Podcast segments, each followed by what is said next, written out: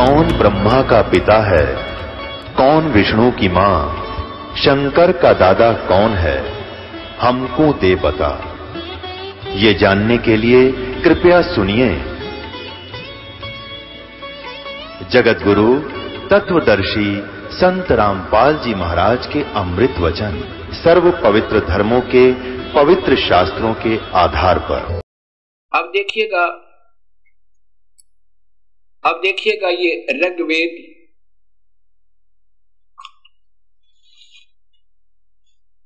ये महर्षि दान सरस्वती द्वारा भाषा भाष्य है। इन्होंने भी सत्य को छुपाते छुपाते भी नहीं छुपा पाए, क्योंकि इनको स्वयं ज्ञान नहीं था कि परमात्मा वास्तव है कौन। अब ये देखिएगा। ऋग्वेद मंडल नंबर दस और सुक्त नंबर नब्बे नाइन्टी। इसमें देखना। संस्कृत स्पष्ट बता रही है। यहाँ देखिए। सहसरा शीर्षा। सहसरा अक्षा। अक्षय सहसर पात है स भूमि विश्वस्तो वृतवा ये देखना वृतवा अति तिष्ठंत दस उंगलम पुरुष है परमेश्वर, ये काल भगवान।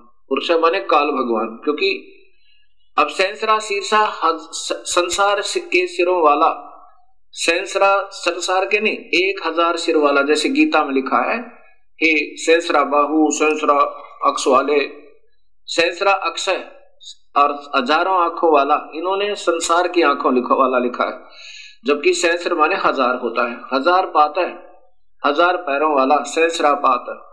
अब मैं जो बताना चाहता हूँ कि ये क्या लिखा है? सह माने वह भूमि इस भूमि वाले, पृथ्वी वाले लोकों में प्रकृति को विश्वता माने सब और से वृतवा ये ये वृतवा माने गोल आकार में घेर के। दस उंगलम, इन्होंने दस इंद्रियों लिखा, नहीं। दस उंगल माने इन दसों, इनसे बाहर यानी अपने पूरे काबू में करना। दस उंगलम में माने पूरे काबू में करके अति तिष्ठत। अति तिष्ठत यानी इनसे भी बाहर बैठा है। अब ये संस्कार दिखाई आपको। अब ये दास बताएगा वास्तव में इनका क्या सरलास बनता है। और फिर आगे इन्होंने किया है। इन्होंने इन्हों की भाषा में सुनिए पहले। अब दूसरा श्लोक। जो उत्पन्न हो चुका है और जो भविष्य में उत्पन्न होगा, होने वाला है, और जो वर्तमान में है, वह सब पुरुष ही है।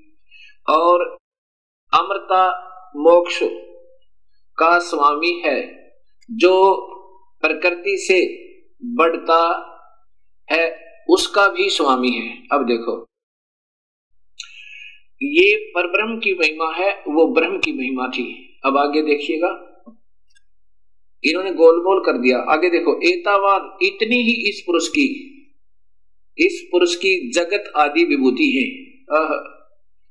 स्पष्ट लिखा है कि एतावान इतनी ही इस पुरुष की महिमा अर्थात जगत आदि विभूति है और पुरुष, वह परमेश्वर तो यानी इस भगवान एक हज़ार भुजा वाले थे तो वह परमेश्वर तो स्वयं लिख रहे हैं। इससे भी बड़ा है। देखो महर्षि दानंद स्वयं दो भगवान तो आप ही स्वीकार कर रहे हैं कि वो वास्तव में परमात्मा, पहले तो हज़ार भुजा वाला भगवान, अब कहते हैं ये तो इतनी ही महिमा है उस भगवान की तो लेकिन वो परमात्मा, वह परमेश्वर, अर्थात दूसरा कोई भगवान है, वो इससे भी बड़ा है। हे मालिक, दो भगवान स्वयं स्वीकार करते हैं, और स्वयं कहते हैं, भगवान है ही नहीं, निराकार है, एक ही प्रभु है, विश्व, समस्त भूता, भूत जात, इसका एक पैर है। एक पैर है, पाद है। इसके तीन पाद, ज्ञान प्रकाश, दिदिनी दिवी है ये। अमृतम अविनाशी है।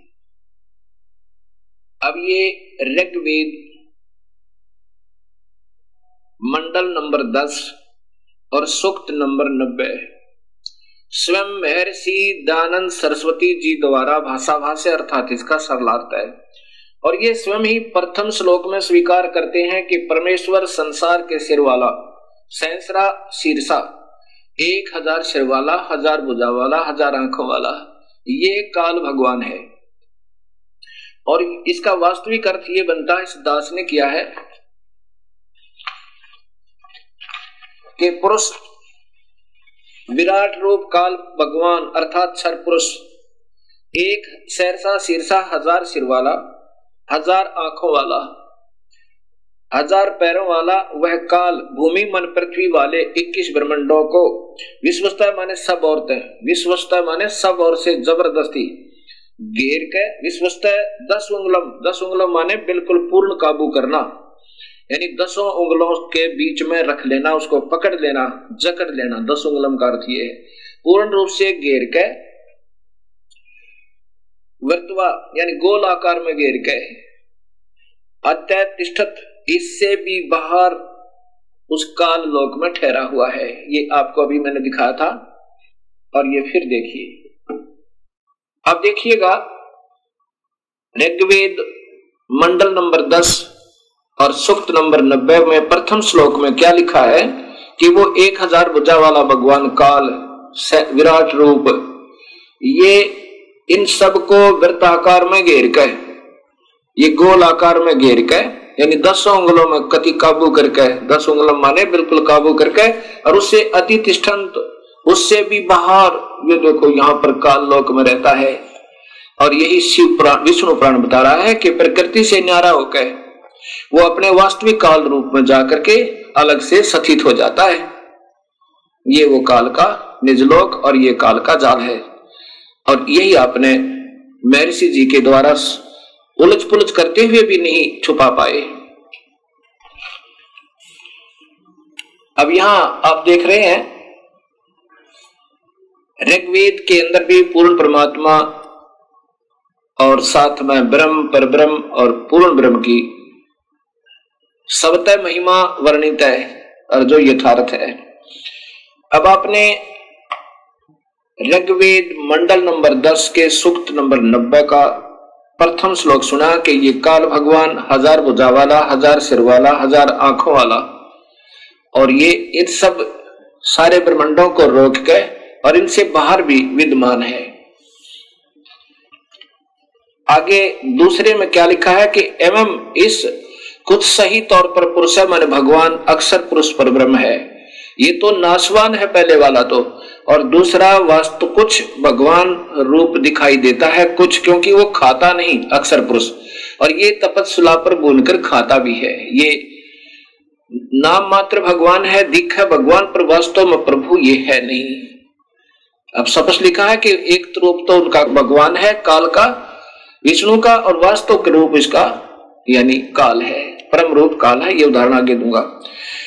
अब इसमें लिखा है कि दूसरे श्लोक में ऋग्वेद मंडल नंबर दस और सुक्त नंबर नब्बे का श्लोक नंबर दो, एवं पुरुष है, च इदम एवं पुरुष माने कुछ सही तौर पर भगवान अक्सर पुरुष पर ब्रह्म है, और च और इदम माने यह यत माने जो, भूतम माने उत्पन्न हुआ है, यत जो भविष्य में उत्पन्न होगा सर्वम सब यत माने प्रयत्न से। मेहनत के द्वारा अनैन माने अन से विकसित होता है। जैसे इस क्षर पुरुष के, यानी ब्रह्म के लोक में और अक्षर पुरुष पर ब्रह्म के लोक में, जितने भी प्राणी हैं वो सब मेहनत करके, टुकड़े भरकर मेहनत करके अपना अन्न से ही इनका प्रफुल्लित शरीर होता है। लेकिन सतलोक में अन्न नहीं, अन्न से नहीं, वो अमृत आहार है वहाँ का। विकसित होते हैं, ये अक्सर पुरुष भी, ये अक्सर पुरुष भी उतः माने संदेह युक्त उतः है अमृत मोक्ष अमृत ईशान। ये अक्सर पुरुष भी, यानी ये परब्रह्म भी संदेह युक्त। अमोक्ष देने का वाला स्वामी है। देखो स्पष्ट लिखा है। उत उत संदेह युक्त संदेह युक्त अमृत अमृत से यानी अमृत अमृत का ईशान मन स्वामी है। ये भी संदेह युक्त है, यानी पूर्ण मुक्त नहीं कर सकता। इसमें भी गए हुए प्राणी पूर्ण मुक्त नहीं, उनका भी जन्म मरण है। लेकिन इनसे ज़्यादा सथाई होने से ये कुछ अक्सर पुरुष कहलाता है, कुछ अविनाशी कहलाता है। बिल्कुल स्पष्ट लिखा है कि ये भी सही मोक्ष नहीं दे पाता, ये भी संदेह युक्त है, इसका भी अधूरा मोक्ष है, लेकिन इस काल वाले तत्व बहुत ही अच्छा है।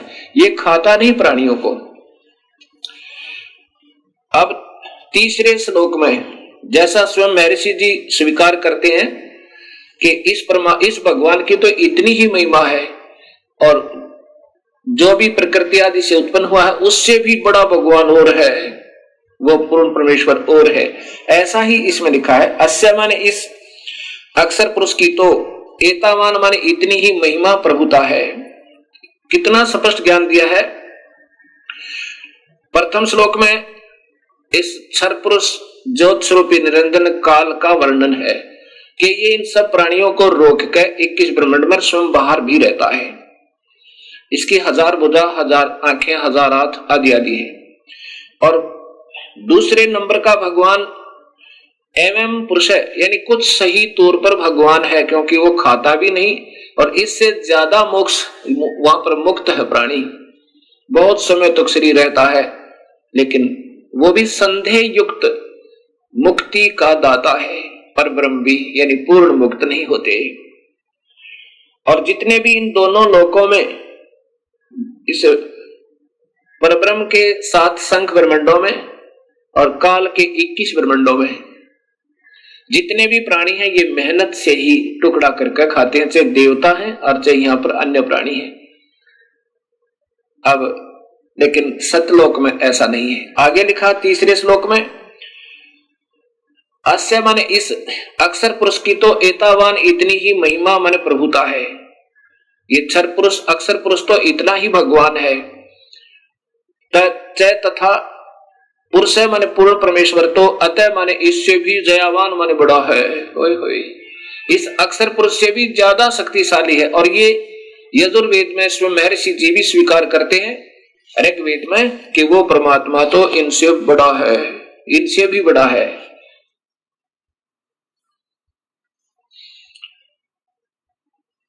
विश्व माने समस्त, भूतानी माने अक्षर पुरुष तथा सर पुरुष के इन लोकों में तथा सतलोक में जितने भी प्राणी हैं वह इस अस्य माने इस पूर्ण परमात्मा नि, अक्षर पुरुष का पाद माने एक पैर समझो।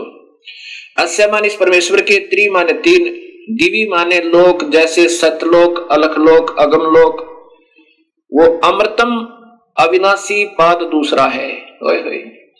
अब क्या बताया है कि ये जितने भी सतलोक और इस लोक में जितने भी प्राणी हैं ऊपर के लोकों में और इतर ब्रह्म और ब्रह्म के लोकों में जितने प्राणी हैं, जीव, आत्मा, ये तो इसका एक पैर समझो। और ऊपर के तीनों लोक, ऊपर के तीनों लोकों में जितने प्राणी हैं दीव लोक कौन कौन से? अक्षर पुरुष, ना सतलोक अलख लोक और अगम लोक। अनामी लोक में जीव स्थिति नारी नहीं है।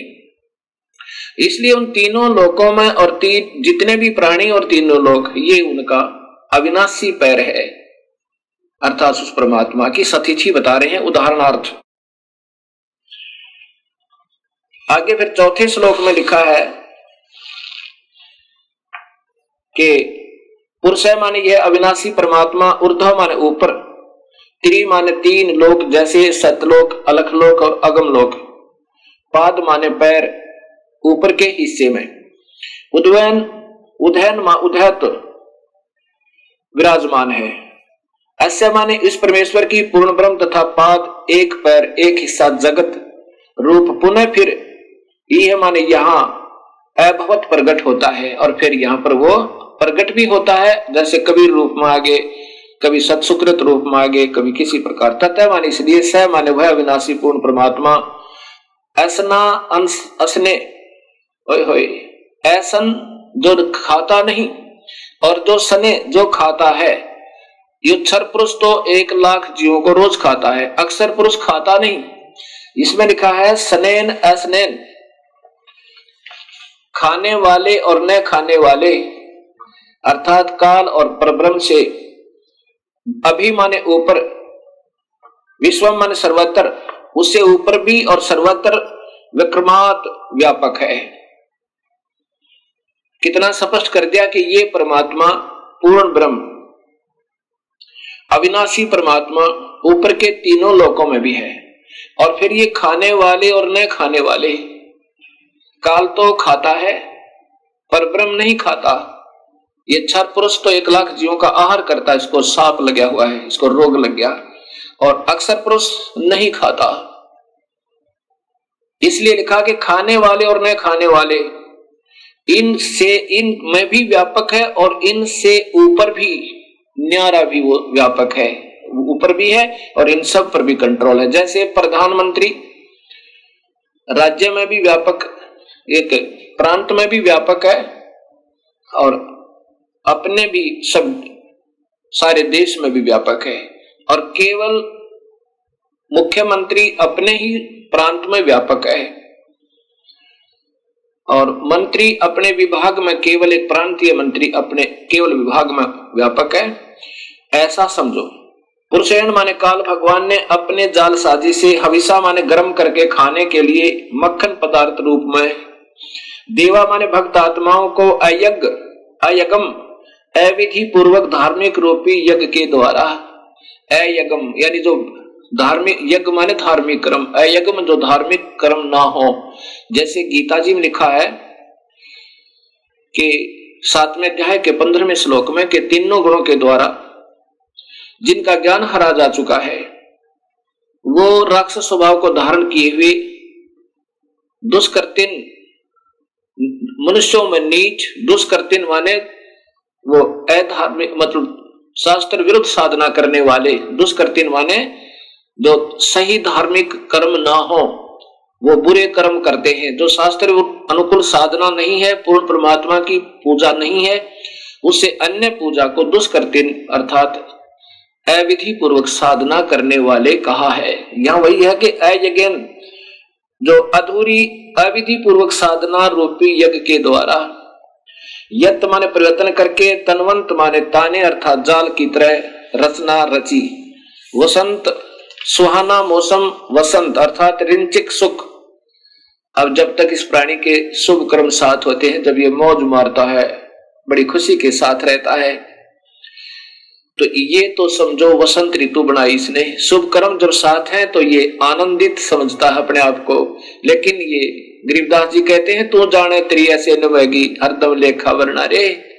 तो इन्हों सोच सोच लेता है, ये इंसान जब थोड़ा सा सुखी होता है, कि तू ऐसे ही आनंद में रहेगा। नहीं, इस काल ने ही ये तुझे धोखा देने के लिए तेरे ही शुभ कर्म देकर वो वसंत ऋतु बना दी अर्थात ये रंचिक सुख, संतान और संपत्ति का दिखाया। अजम माने घी, अर्थात असित माने शुभ कर्म रूपी घी था तेरा यो ये तेरी ये मलाई थी, जो वसंत ऋतु रूप में दे दी। अर्थात तेरे को शुभ, तेरे ही शुभ कर्मों का योग फल फल दे के और तुझे लग रहा था मैं मौज कर रहा हूँ। भगवान ने मुझे आनंद दे रखे और फिर देखिए क्या होगा। फिर ग्रीष्म आओगी। पाप कर्म रूपी गर्मी इस जीव को तड़पाने, जलाने के लिए अस्य मान इस काल का इतम माने ईंधन अर्थात आग और सर्द सर्द सर्द ऋतु जब ये शरीर छोड़ जाएगा। फिर क्या करेगा?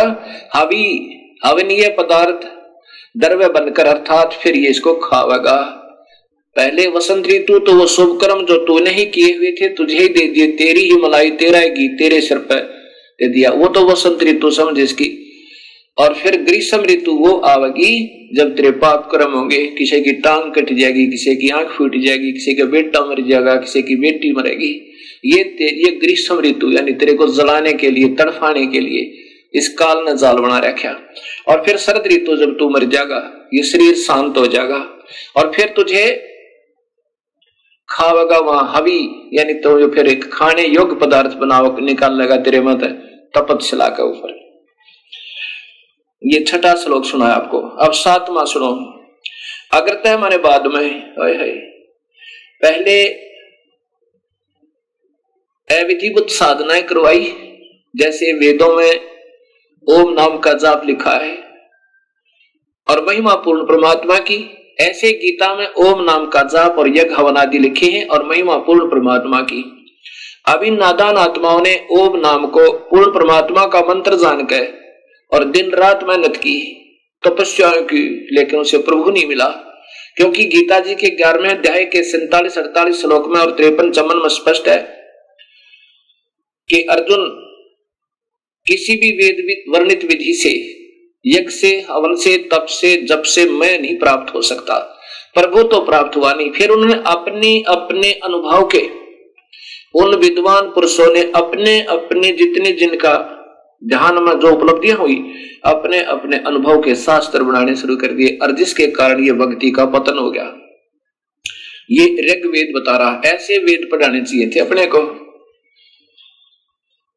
अगर तब मैंने बाद में, तब मानो सज्ञान अंधकार की यगम माने पूजा के आधार पर, पुरुषम माने काल भगवान को, तेन माने उन, देवा माने भक्त आत्माओं चय तथा साध्या माने सिद्धों ने, ऋष्य है माने ऋषियों ने बहरसी माने वेदों के बाहर, अर्थात भिन्न भिन्न जातम माने स्वयं उत्पन्न कर दिए। वेदों से बाहर, बहिर्ष माने उस बाहर के, वेदों से न्यारे जातम माने स्वयं उत्पन्न कर दिए अर्थात वह शास्त्र बना लिए। ये माने जो प्रोक्शन माने मन माने मंत्रों के उच्चारण से, जैसे चारों वेदों में तो एक एक थोड़ा थोड़ा मंत्र निकाल के और एक ये गायत्री मंत्र बना दिया। ये चारों वेदों में से दो दो अक्षर तीन तीन अक्षर ले रखे हैं। ये स्वयं प्रोक्षण माने, मन माने मंत्रों के उच्चारण से। अयजंत अविधि पूर्वक साधनाएँ शुरू कर दी।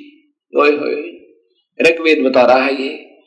जैसे ओम भूर भव स्व तत्सवितुर्वृणियम भर्गो देव से धीमयी धियो ने प्रचोदयात। है ये चारों वेदों में से छोटे छोटे मंत्र निकाल लिए। और इसका एक मंत्र बना के आप ही अपने हिसाब से साधना शुरू कर दी। ओम नमे स्वाहा ओम भागवते वासुदेव नमः। ये जो मंत्र बना लिए, कहते हैं यहाँ से ये भक्ति सतर्गिरता चलागा राधे श्याम, सीताराम, ये कोई भक्ति मंत्र नहीं है। ये तो ठीक अपने मन को राज़ी करने के लिए, ये तो स्वीट टेबलेट्स है, ये तो मीठी गोली है, लेकिन नाम जाप से ही बात बनेगा जो वेदों में लिखा है। इस मन को प्रसन्न करने के लिए चाहे कुछ भी गाते बजाते रहो, इससे कोई लाभ नहीं होगा। उस मूल मंत्र से ही बात बनेगी जो वेदों में वर्णित है और फिर पूर्ण परमात्मा कबीर परमेश्वर ने उस ओम मंत्र के साथ एक मंत्र और जोड़ा, जो परब्रह्म का मंत्र है। और एक मंत्र और जोड़ा, जो पूर्ण ब्रह्म का मंत्र है। ऐसे ये तीन मंत्रों का जाप से जीव का छुटकारा होगा।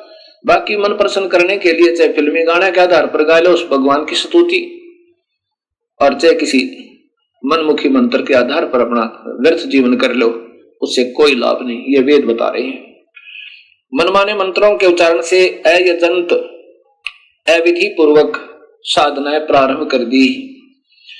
अब दस, आठवां श्लोक है कि तस्मात उस धार्मिक यगाद उस धार्मिक क्रम यज्ञ आदि से जो अविधि पूर्वक थे, अर्थात काल ब्रह्म को ही पूर्ण ब्रह्म मानकर मन, मानकर निर्गुण सरगुण रूप से धार्मिक कार्य करने से सर्वहुत सब धार्मिक कार्य यगाधि करने वाले।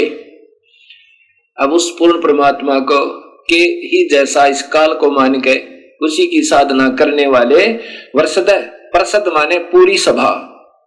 प्रसिद्ध माने पूरी सभा, यानी पूरा भक्त वृंद, सभी भक्त आत्माएँ। समुदाय आयजम पिंगला हुआ गी अर्थात प्रभु प्राप्ति की प्रेरणा से विशेष प्रेरित।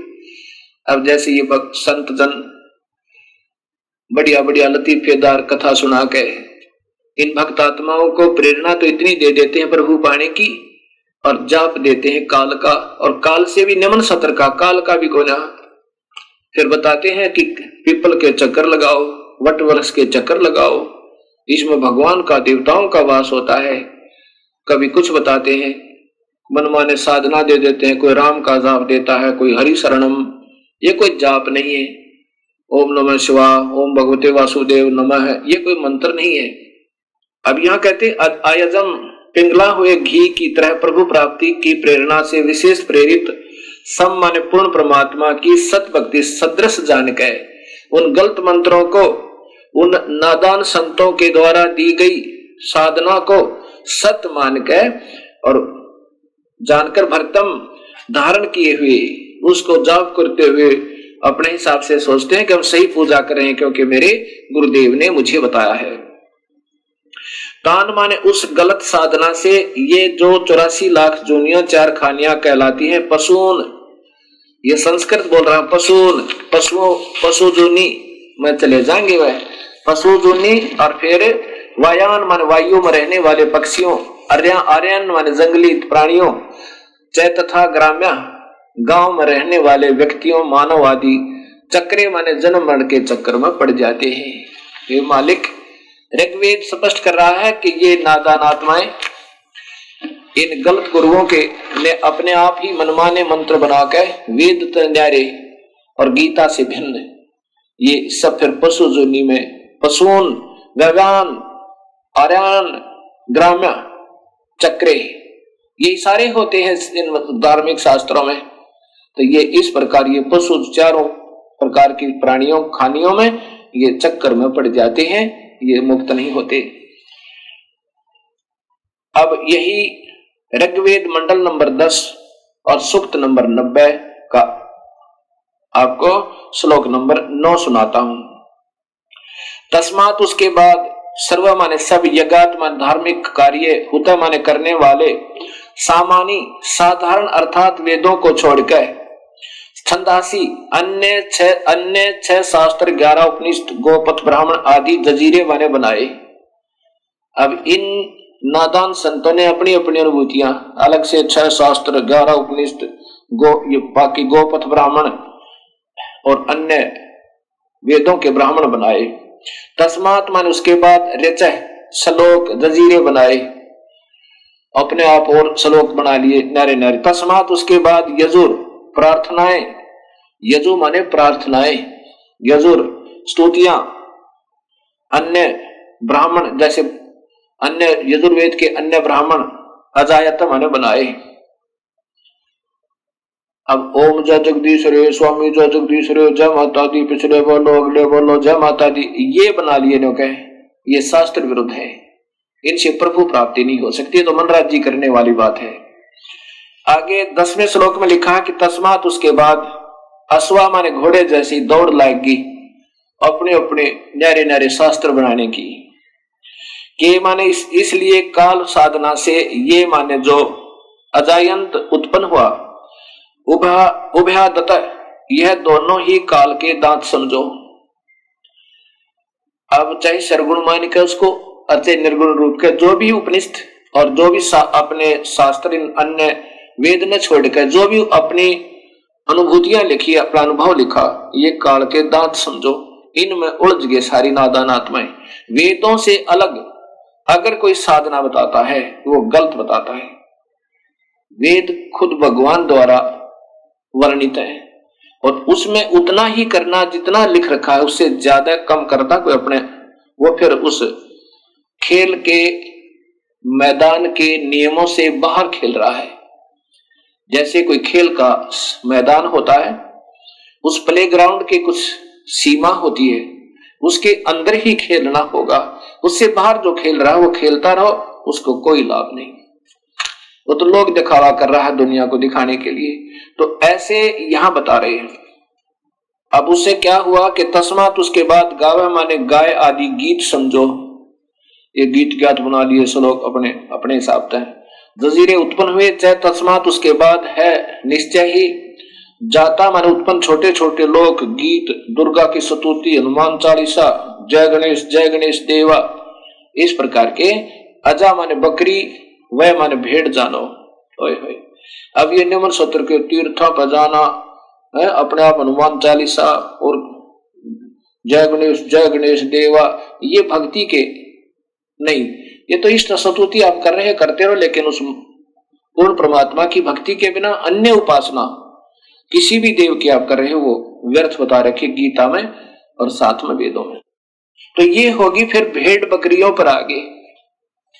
अब कबीर साहब कहते हैं, कबीर, इस संसार को समझाऊ के बारे? पूछ पकड़ के भेड़ की ये उतरा चावे पार?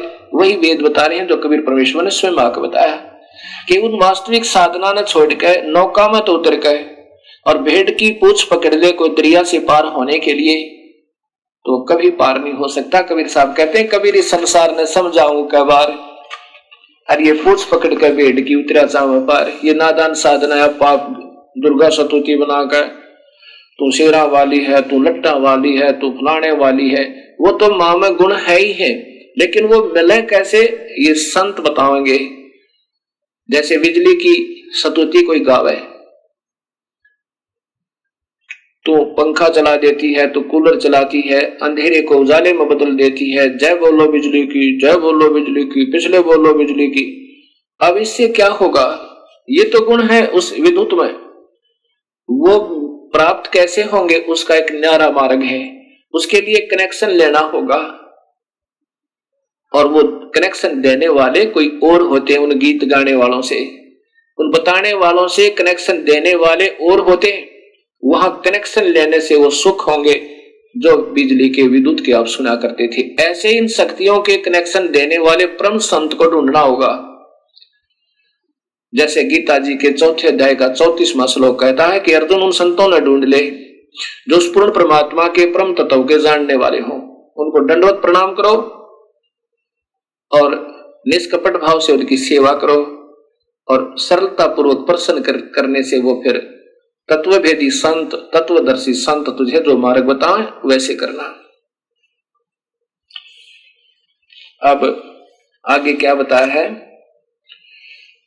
अब अपने अपने हिसाब के शास्त्र बनाने से यजुर्वेद के सात कांड नंबर मंडल नंबर दस सुक्त नंबर नब्बे का श्लोक नंबर ग्यारह, सुनो कितना प्यारा लिखा है। यत माने जिस पुरुषम माने पूर्ण परमात्मा की अद माने खाने के लिए।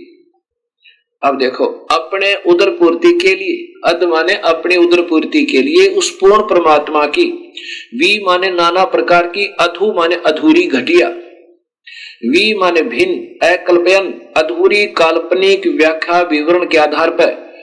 किम माने कोय तो अस्य माने इस पूर्ण परमेश्वर के, मुखम माने मुख को, उत्तम अंग को, और कोई बाहु माने भुजा को उरोग जांग को, और कोई पैर को प्रभु मानकर कत विधा कतिधा, नाना प्रकार के से उच्चते माने महिमा कहते हैं। ओए होए, कितना स्पष्ट कर दिया। ये ग्यारहवा श्लोक कह रहा है कि वो नादान अपने उदर पूर्ति के लिए जिनको पूर्ण ज्ञान है को ना और अपने अपने अनुभव से को तो जैसे मुखम, यानी उसके मुख को मुख्य उस परमात्मा के नाना प्रकार के अंगों को, जैसे पहले बताया ना इनका, एक पैर तो ऊपर अजर अविनाशी है, एक नीचे है, इनका मुख्य अंग, कोई मुख ने कोई पैर ने कोई हाथ ने इनको भगवान मान रहा है परमात्मा के कैसे? जैसे कोई आकार बताता है, कोई निराकार कहता है, कोई ब्रह्मा को परमात्मा बताता है, कोई विष्णु को, कोई शिव को, कोई फिर कहता नहीं, भगवान एक और है, वो निराकार है, वो दिखाई नहीं देता। एक समय पाँच अंधे आपस में विचार करने लगे कि सुना है गाँव में हाथी आया हुआ है। और हमें कोई हाथी के पास छोड़ दे तो हम हाथी देखें। एक आँखों वाला उनकी बातें सुन रहा था। उसने कहा भी तुम हाथी कैसे देखोगे सूरदास? तुम्हारी आँखें तो है नहीं।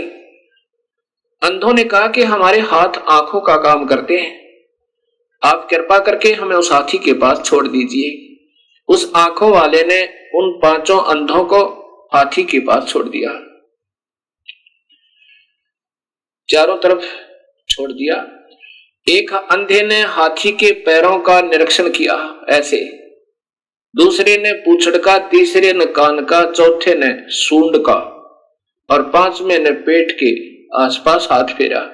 और जहाँ जाकर उनके हाथ, जैसे पैर वाले के हाथ गए वो वापस हो लिया। उसने सोचा, बस इतना ही हाथी होता होगा। दूसरे ने कान देख लिए कि बस इतना ही हाथी होता होगा।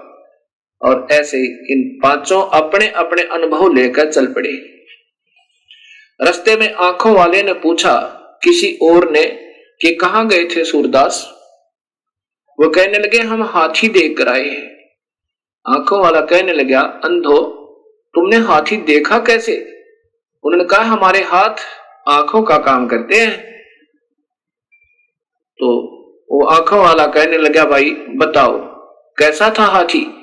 जिसने पैरों का निरीक्षण किया था, वो कहने लगा हाथी होता है थंब जैसा, पिलर जैसा, थांब जैसा, खंभे जैसा। दूसरा बोला, अंधा बोला कि नहीं, ये इसको सही ज्ञान नहीं है, मैं बताता हूँ। हाथी होता है बेल्ट जैसा, पटे जैसा। उसने, जो पहले वाले ने हाथी के पैर का निरीक्षण किया था, वो तो खंबे जैसा ही, बस पैर को ही हाथी मानकर और निश्चिंत हो गया। दूसरे ने पूछड़ का, उसकी दूम का, पूछ का निरीक्षण किया था। वो उस पूछ को ही हाथी मान के और फूला नहीं समावे। अब तीसरे ने कहा कि दोनों को कुछ नहीं मालूम, मैं बताता हूँ। हाथी होता है छाज जैसा, सूप जैसा। उसने कानों को देखा था, पकड़ पकड़ के निरीक्षण किया था। चौथा कहने लगा, इन इनको नहीं मालूम। सही, मैं बताता हूँ। हाथी होता है पाइप जैसा, उसने सूंड का निरीक्षण किया था। पांचवा कहता है, ये अधूरा ज्ञान बता रहे मैं बताता हूँ, हाथी कैसा होता है। हाथी होता है बटोड़े जैसा। हरियाणा में एक उपलों का एक ढेर बनाया जाता है। उसको फिर ऊपर से गोबर से प्लस्टर कर दिया जाता है। और जैसे प्लस्टर वाल समझो, यानी प्लस्तर की हुई दीवार समझो, मड प्लस्तर जिस पर हुआ हो मड प्लस्टर, यानी मिट्टी की लिपाई कर रखी हो। ऐसा हाथी के पेट का ऐसा वो कुछ खरदरापन होता है। अब पेट पे हाथ फेरने वाला कहता, हाथी होता मड प्लस्टर, यानी कच्ची दीवार जिस पे मिट्टी का प्लस्तर हुआ हो, ऐसा हाथी होता है। अब ये ऋग्वेद मंडल नंबर सत, दस और सुक्त नंबर नब्बे का श्लोक नंबर ग्यारह स्पष्ट करता है कि यत माने जिस पुरुषम माने पूर्ण परमात्मा की अदय माने उदर पूर्ति के लिए नादान लोगों ने, अधूरे अधूरे मार्गदर्शकों ने, अधूरे अनुभव वालों ने वेदों को तो छोड़ दिया जो उसमें सही मार्ग और सही विधि लिखी हुई है। जितनी भी उससे प्राप्ति होनी थी, उनको त्याग के और निम्न सत्र के अपने अपने शास्त्र बना लिए जो कि मान्य नहीं है। वो शास्त्र नहीं है, वो पूजा के योग नहीं है, क्योंकि उनके अधूरे अनुभव हैं। वी माने नाना प्रकार की, अधु माने अधूरी। घटिया, वी माने भिन्न, अलग से अकल्पयन, अधूरी कल्पनाएँ, व्याख्या विवरण आधार पर। कि माने कोई तो अस्य माने पूर्ण परमेश्वर के मुखम माने मुख को। भगवान कहता है, यानी कोई तो कथा नहीं, भगवान तो और है, वो तो मुख्य भगवान मुख्य है उसका, पूर्ण परमात्मा का। और कोई भुजा को भगवान कहता है, कोई पैर को पाद और कोई किसी प्रकार से जांग को, यानी ऐसे ऐसे उन्होंने अपने अपने हिसाब की अटकलें लगा रखी हैं। अब आँखों वाला बता सकता है कि सारे मिलाकर ही प्रभु बनता है, जैसे ये इक्कीस ब्रह्मंड और ये ये तो एक अक्षर पुरुष है, इसके तीन पुत्र हैं ब्रह्मा, विष्णु, महेश, और सात संघ ब्रह्मंड का मालिक ये पर ब्रह्म है अक्षर पुरुष है, और पूर्ण ब्रह्म परमात्मा इन सब का कुल मालिक है। वो सतपुरुष है, उसका वास्तविक नाम कबीर है। इन सब रचना से पहले भी उनका नाम कबीर है, इसलिए वेदों में उस परमेश्वर का नाम कबीर आया है। अब आपको इसी सुक्त के, ऋग्वेद के मंडल नंबर दस, सुक्त नंबर नब्बे के पंद्रह और सोलह श्लोक और सुनाता हूँ। इसमें बिल्कुल स्पष्ट वर्णन कर दिया कि सात और इक्कीस, क्योंकि इसमें हिंट होते हैं। और हिंटों को वही बता सके जिनको पूर्ण ज्ञान हो। क्या लिखा है? सपत अस्य आसन प्रीध त्रिसप्त समीद कर्ता देवा यत यगम तन, तनवाना, अबंधन, पुरुषम, पुषुम। अब देखो कितना प्यारा कर वर्णन दिया है। सप्त माने सात संख सप्त माने सात, त्रिसत त्रिसत माने त्रिसप्त माने तीन, त्रिसप्त, तीन बार सात सात अर्थात इक्कीस। त्रिसप्त, तीन गुणा में सात, इक्कीस। त्रिसप्त, यानी इक्कीस। इसमें ऐसा ही लिखा जो दास पढ़ रहा है। सप्त, सात संख ब्रह्मंडों को तो सात संख ब्रह्मंड तो परब्रह्म की। तथा काल ब्रह्म के त्रिसप्त। अब सात संख ब्रह्मंड तो पर ब्रह्म के और त्रिसप्त इस 21 ब्रह्मांड काल ब्रह्म के। समीद माने दुख रूपी आग से दुखी करता माने करने वाले प्रिजय। गोला आकार, रूप में, सीमा में जो आसन माने विद्यमान है। यत माने जो पुरुष माने पूर्ण परमात्मा की यज्ञ माने विधिवत धार्मिक कर्म अर्थात पूजा करता है, वह पशु माने बलि के पशु रूपी देवा माने भक्त आत्मा को तनवाना काल के द्वारा रचे फैलाए बंधन जाल से, है बंधन बंधन रहित करता है। बंदी छुड़वाने वाला बंदी छोड़ है, वो परमेश्वर इस पारब्रह्म के तो सात संख ब्रह्मंड में और काल के इक्कीस ब्रह्मंड में जो बलि के बकरे की तरह बेचारे इन्होंने फंसा रखा है, उन काल के रचे हुए जालों में के बंधन से अबंधन अबंधन करता है, उनको निर्बंध करता है, उनको छुड़वाता है और फिर सोलहवें श्लोक में कमाल कर दिया।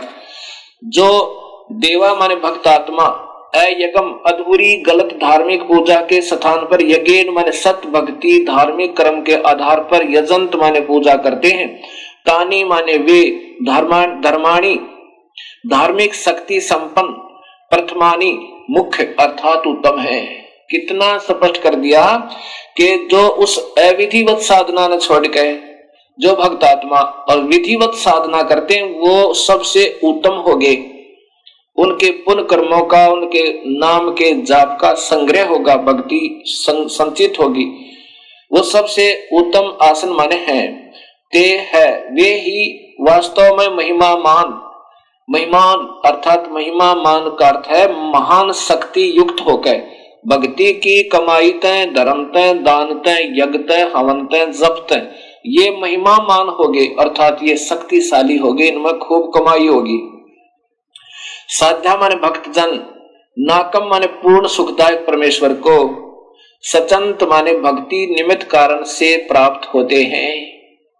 भक्ति निमित्त कारण से प्राप्त होते हैं सत भक्ति की कमाई से उस पूर्ण परमात्मा को प्राप्त हो जाते हैं। यत्र माने जहाँ पर पूर्व माने पहले वाली सृष्टि के देवा माने भक्तात्माएँ संति माने रहती हैं। ओए होए होए कितना स्पष्ट कहा है कि जो पूर्ण इस अधूरी साधनाओं को त्याग देते हैं। जब पता लग गया हम गलत साधना करें, वो भक्ति, सही भक्ति करने से भक्ति युक्त हो गई। उनमें कमाई बन गई, नाम की, धर्म की, दान की। और उस कमाई के आधार पर उस पूर्ण परमात्मा को वो प्राप्त हो जाते हैं। जहाँ पर पूर्व माने पहले की सृष्टि के, देवा माने भक्तात्माएँ, संति माने रहती हैं।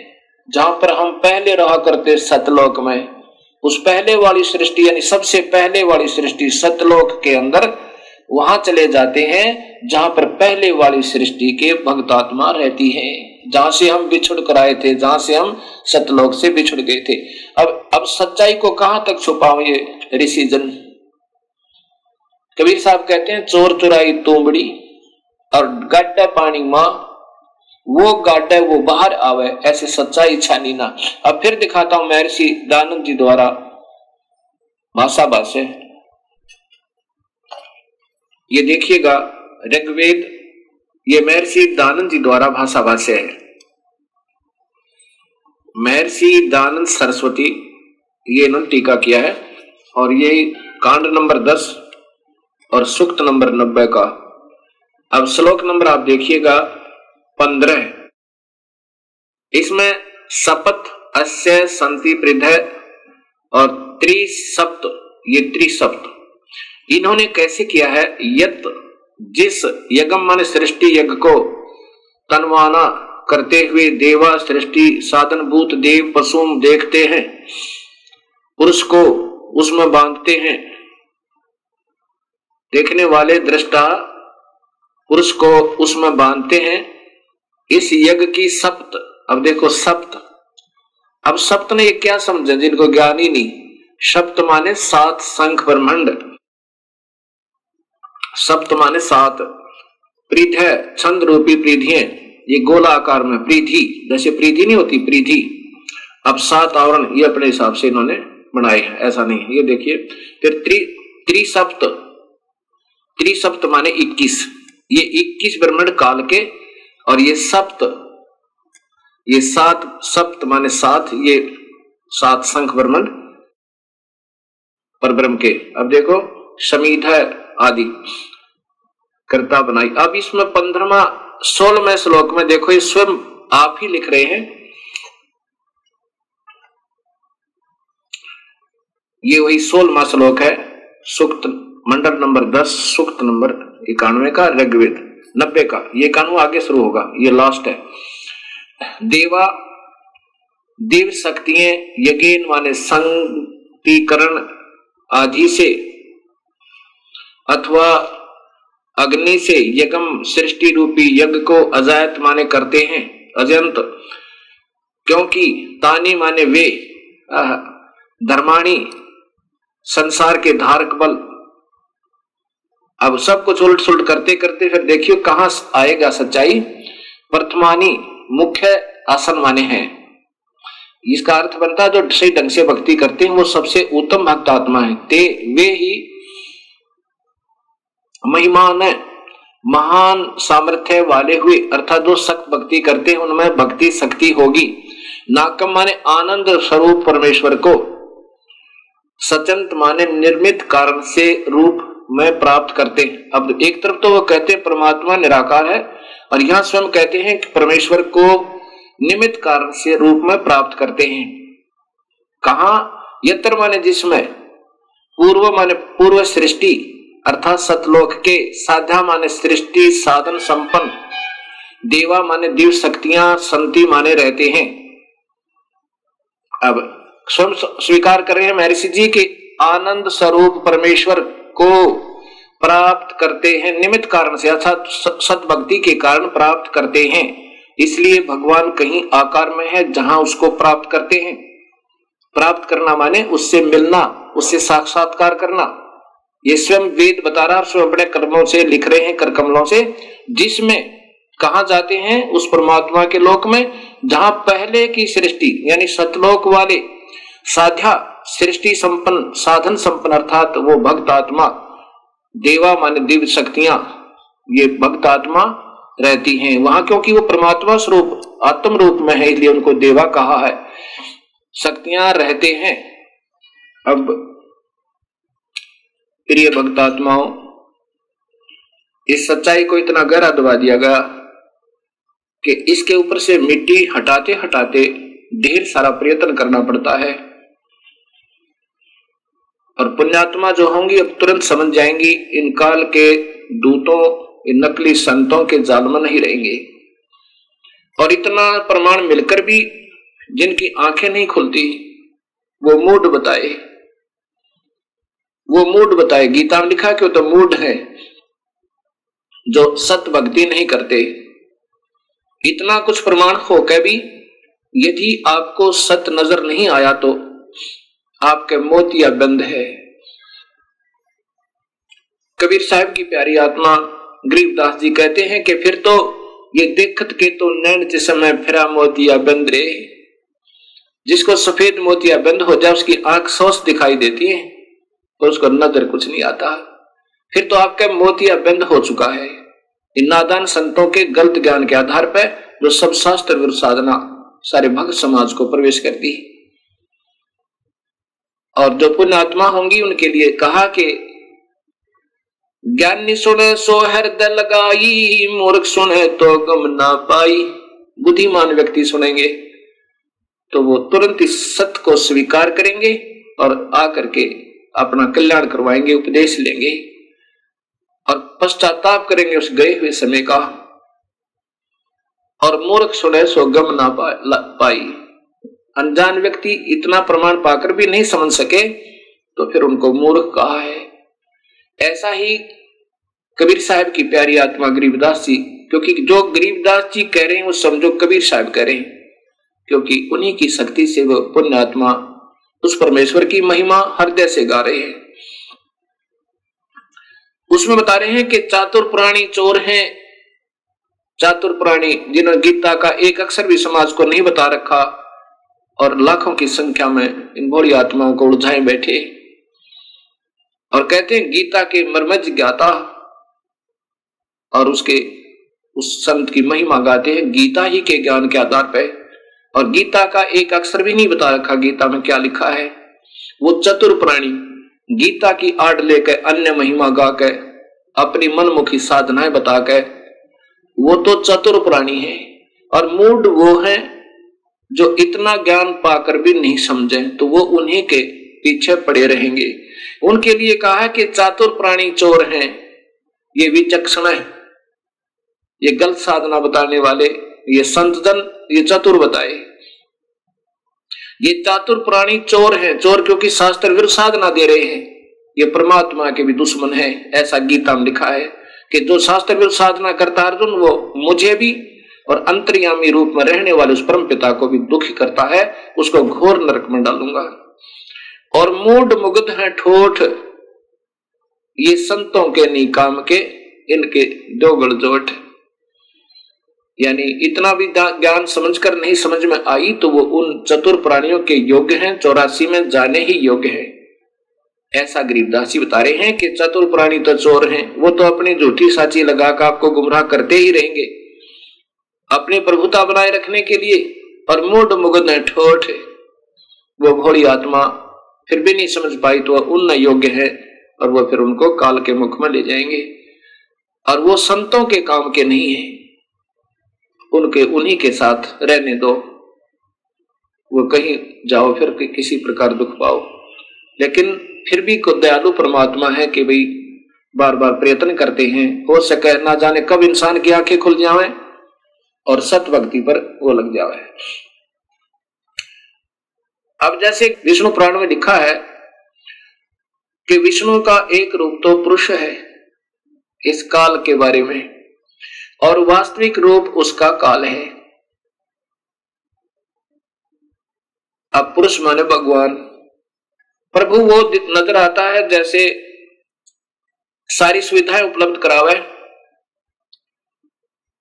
और दुखी ना करे। वो परमात्मा होता है। अब इस काल का प्रथम रूप तो ऐसा नज़र आता है जैसे कसाई बकरे पालता है। और उस उनके लिए अलग से स्थान बनाता है और उनके लिए छाया बनाता है गर्मी सर्दी से बचने के लिए। उनके लिए मकान भी बनाता है। हिंसक पशुओं से बचने के लिए उनका डिफेंस करता है, चारों तरफ़ बाढ़ लगा देता है। और पानी की व्यवस्था करता है, उनके चारे की व्यवस्था करता है, उनको फिर ऐसे हाथ से, प्यार से, प्यार भी करता है। अब वो नादान पशु उस कसाई को अपना मालिक समझते हैं, क्योंकि उनको वो अपना स्वामी नज़र आता है, सारी सुविधा प्रदान कर रखी है। लेकिन जब वो आता है उनके अंदर, वो देखता है ऐसे ये कितने वज़न का हो गया, कितना मांस हो गया इसमें, बकरे में। ये कितने किलो वज़न होया, कितने रुपए की कीमत इसकी होगी। और वो नादान पशु उसको अपना स्वामी मान के, किसको, कसाई को, उससे प्यार करता है, उसके मुख को चाटता है, और ऐसे पैरों को उसके ऊपर डाल लेता है, सीने से लगाने के लिए। अब उस भोली आत्मा ने, पशु ने, उस बकरे को, ये मालूम नहीं बकरी को, कि ये दुश्मन है तेरा। ये कसाई है। और फिर किसी का पुत्र आओ, किसी की पुत्री आओ, दस की आवश्यकता, दस ले लिए, बीस की आवश्यकता, बीस निकाल लिए, और सौ की आवश्यकता, सौ निकाल लिए। किसी का बेटा मरो, किसी की बेटी मरो। ऐसे ही ये काल भगवान है। यही महाब्रह्मा, महाविष्णु, महाशिव रूप में लीला करता रहता है, सबको गुमराह रखता है। इसका प्रथम रूप तो भगवान जैसा दिखा, जैसे बढ़िया पृथ्वी दे रखी, बढ़िया सूर्य बना रखा, बना हुआ, नीचे पानी मीठा है, और फिर फलदार वृक्ष हैं, दूध, दही, घी, सेब, संतरे, मक्खन, कार, कोठी, है, ठाठ कर रखे। और फिर एक लाख परिवार रोज टक्कर मार कर होते हैं। किसी का बेटा मर गया, किसी की बेटी मर गई, किसी के पुत्र मर गया, किसी का दामाद मर गया और ये आनंद से एक लाख जीवों का आहार करता है। अब ये काल का जाल कबीर परमात्मा बता रहे हैं। अब जब आपकी समझ में ये सृष्टि रचना आ जाएगी, तब आपकी सर्व शंकाओं का समाधान स्वतः ही हो जाएगा। भक्तमती शारदा का पुत्र सर्वानंद बहुत बड़े विद्वान जिसने सभी शास्त्रों को बहुत अच्छी तरह पढ़ रखा था अक्षर ज्ञान था उसको आत्म ज्ञान नहीं था और अवर्तमान के सभी शास्त्र विजों को सभी विद्वान पुरुषों को शास्त्रार्थ में पराजित कर दिया उसके सामने टिकने वाला कोई नहीं था, साथ में शास्त्र रखता था एक बैल के ऊपर, ऐसे बैग सा बना के बैल के ऊपर, ऑक्स के ऊपर, और उसमें सारे शास्त्रों को, अठारह पुराणों को, चारों वेदों को, गीता जी को, श्रीमद भागवत सुधा सागर को, जो भी इनको सबको साथ रखता था। उस समय के सभी विद्वानों ने उसे पराजय मान ली थी अपनी, और सर्वानंद जो है सबको से विजयी हो चुका था। अब सर्वानंद के मन में आया कि अब मैं अपना नाम सर्वाजीत रखवा लू। अपनी माँ से कहने लगा, माँ, आज के बाद मेरा नाम सर्वाजीत, कहा करो, मेरा नाम सर्वाजीत रख दो। भगतमती शारदा ने कहा, बेटा, सर्वानंद नाम कौन सा बुरा है? बहुत ही अच्छा है। के बाद कोई कारण बता। सर्वानंद ने कहा कि, माँ, मैंने सभी विद्वानों को आज के दिन जितने भी विद्वान महापुरुष, संत, ब्राह्मण लोग हैं, मैंने सबको पराजित कर दिया शास्त्रार्थ में। मेरे सामने टिकने वाला कोई नहीं। इसलिए मैं अपना नाम सर्वाजीत रखवाना चाहता हूँ। शारदा जी ने कहा कि, बेटा, यदि अपनी माँ से सर्वाजीत कहलाना चाहता है तो मेरे गुरुदेव को और पराजित कर दे कबीर साहिब को। अब सर्वानंद पहले तो हंसा। उसको मालूम था कि मेरी माँ ने उस जुलाहित उपदेश ले रखा है और ये भी मालूम था उस नादान को कि मेरी माँ बहुत दुखी रहा करती थी, बीमार रहती थी। सब आध्यात्मिक क्रियाएँ सर्वानंद ने अपने हाथों भी कर ली थी। सभी देव मना लिए थे, माँ देव मना लिए थे। और साथ में वैद्यों के भी दवाई दिला दिला के थक लिया था। और बिल्कुल स्वयं उसकी माता जी बता रही है, बेटा, मेरे हाथ सपर सिर पे रखा था, उस परमेश्वर ने मैं तुरंत स्वस्थ होगी। फिर भी वो अभिमानी प्राणी नहीं मान्या। कहने लगा, माँ, जब उसकी माँ ने उपदेश लिया था उस समय सर्वानंद ने कहा था कि, माँ, तेरी तो बुढ़ापे में आपकी बुद्धि अच्छी नहीं रही। आपने तो काम बिगाड़ दिया। हम ब्राह्मण वो एक दानक जुलाहा, एक नीच जाति का, और माँ तूने तो गलती कर दी तब उसकी माँ ने कहा था, बेटा, एक बात बता। जब मैं तड़प तड़फा करती, रोया करती तो भी मेरे चरणों में बैठकर रोता था, बेटा। उस समय इस बरादरी ने इस ब्राह्मण कुल ने मुझे के सहारा दिया, और क्या इन ब्रह्मा विष्णु में इससे हमें लाभ हुआ, बेटा?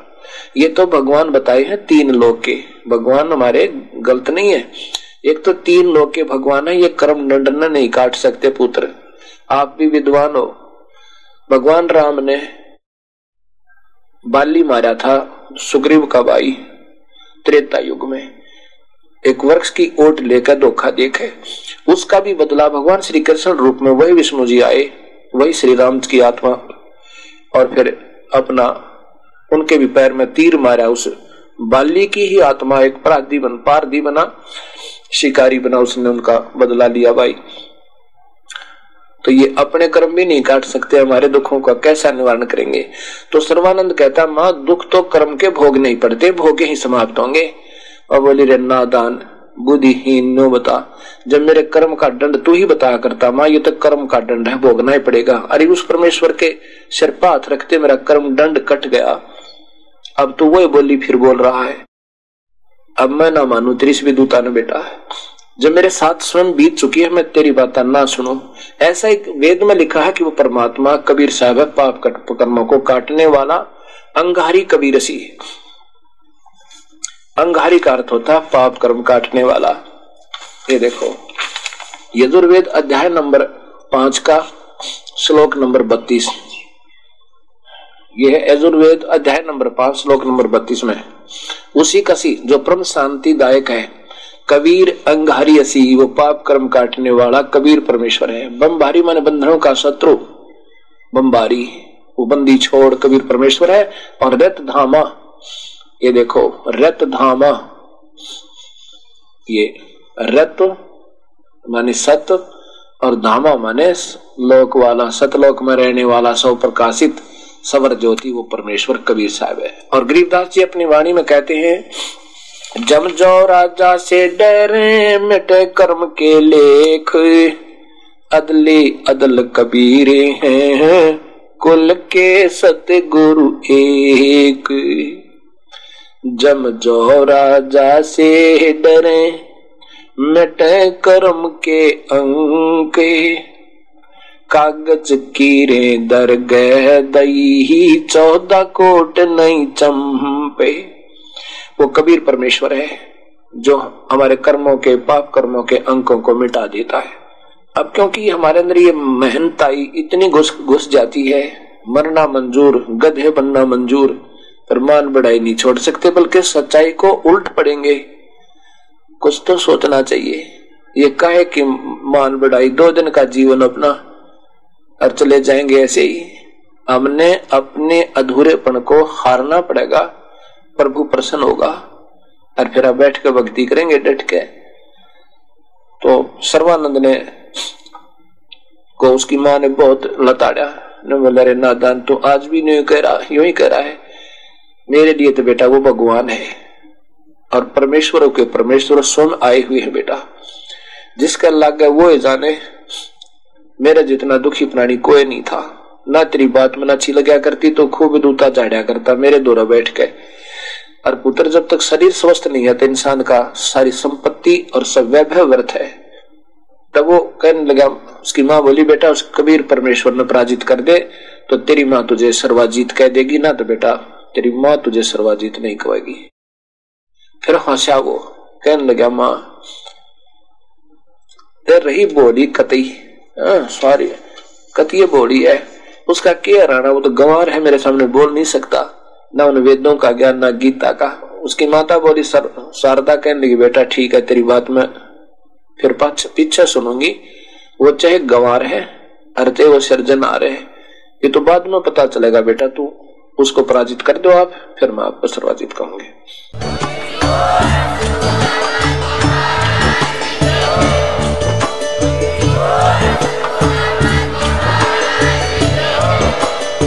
आप सुन रहे थे जगत गुरु तत्वदर्शी संत रामपाल जी महाराज जी के मंगल प्रवचन। अधिक जानकारी के लिए विज़िट कीजिए हमारी वेबसाइट www.jagatgururampalji.org संत रामपाल जी महाराज जी के शुभ आशीर्वाद से पूरे विश्व भर में 500 से भी ज़्यादा नाम दीक्षा केंद्र हैं, जिन पर संत रामपाल जी महाराज जी द्वारा ऑनलाइन निशुल्क नाम दीक्षा दी जा रही है। अपने नजदीकी नाम दीक्षा केंद्र का पता करने के लिए संपर्क करें। Eight two two two eight eight zero five four one